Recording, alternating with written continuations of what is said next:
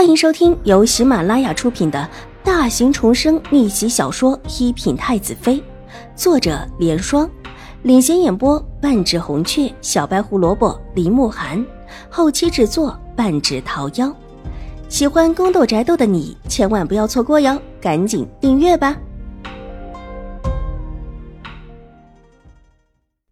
第九百八十六集。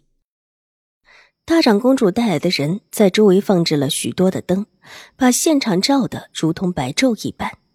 有婆子上前去查看，车轮印很明显，就这么直直的冲出去的，其中并没有耽搁，也没有其他痕迹。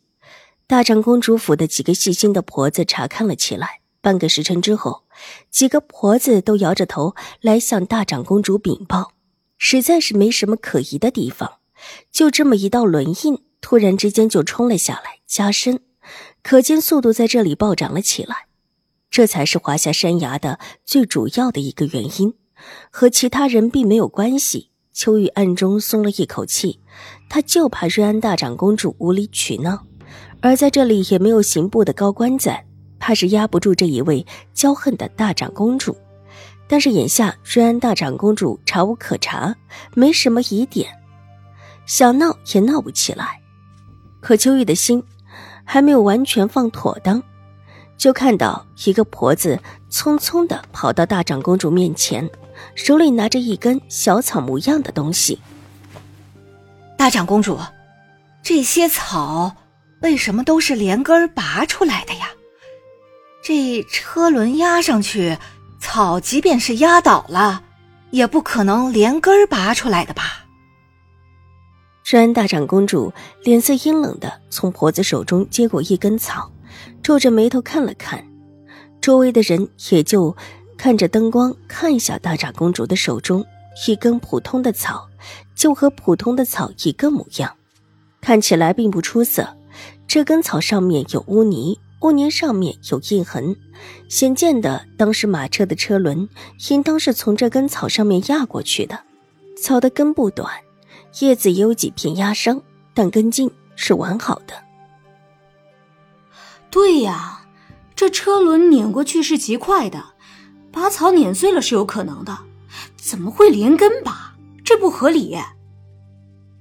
有人在边上看了几眼，忍不住道：“草可以断，也可以碾碎，但不可能连根拔。”又有人肯定的道：“这些人都是出行在外的人。”经过的事情多，经他们这么一说，连连点头的人不在少数，都觉得这根草可疑。长公主，奴婢也找到一根这样的草，也是没碾碎，连根拔的。又有一个婆子捡到了一根，接下来又捡到了几根，所有的草都是一个样子，都是上面的印痕，可以保证的确是车轮压过去的，但都没碎。只压破了几片草，但根却从土里拔了出来。这个现象很反常，秋雨才放松下来的心又高高的提起。这事若不是正常的滑下来，就有可能牵扯到兴国公府。自己之前可是向邵大小姐保证过，这事不会牵扯到她身上的。眼下的这个样子，自己倒是不好交代。上前两步。挤到大长公主身边，秋玉陪着笑脸道：“大长公主，不过是几根草而已，当不得什么。可能这种草就是这样，柔韧性好，但很易连根拔。车轮压过去，原本就长得不结实的草根就拔了起来。”治安大长公主邪冷的瞄了秋玉一眼：“这事情既然送到了刑部备了案。”自然是说明这事儿不小，我外孙女差一点点没命，这事儿就算是闹到御前，相信皇上也会给我一个说法，绝不会像邱大人这般，给我一个很胡言的理由。大长公主，此事还没有定义。秋玉脸色通红的辩解道：“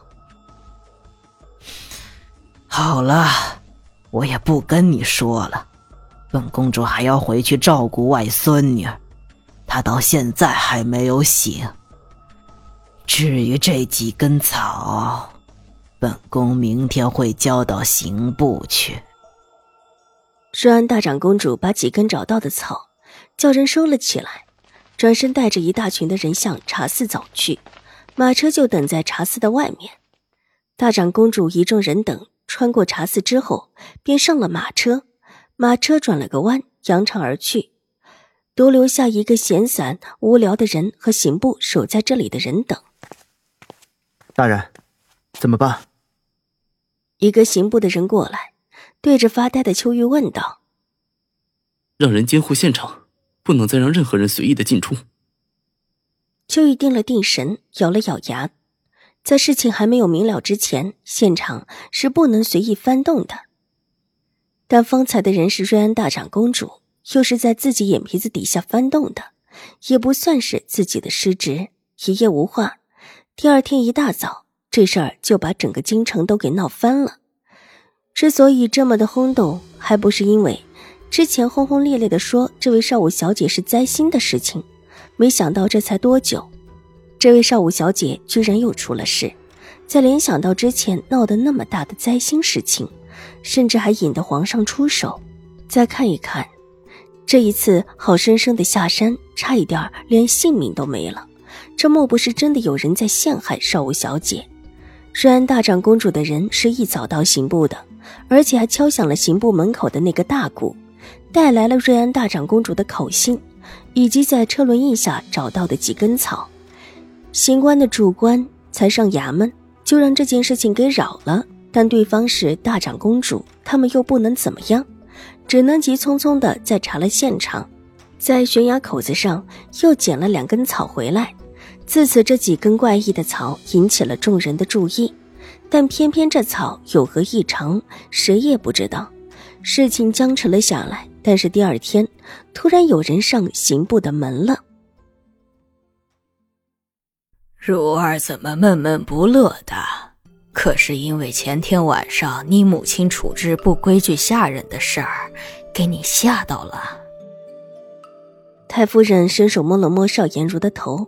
这几日，太夫人的身子爽利了许多，大夫也只说好好调养就是。一条暗条纹的褐色如衣，胸前挂着一串佛珠，笑起来慈和的很。这时看了，都觉得眼前的太夫人是和善之人，最是良善，最有佛性。伸手把邵颜如拉到身边，也是满脸的心疼。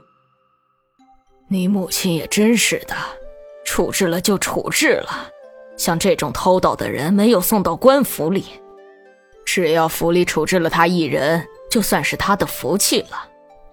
可你母亲怎么叫其他下人去关刑呢？看看，好好的把你给吓到了。本集播讲完毕，下集更精彩，千万不要错过哟。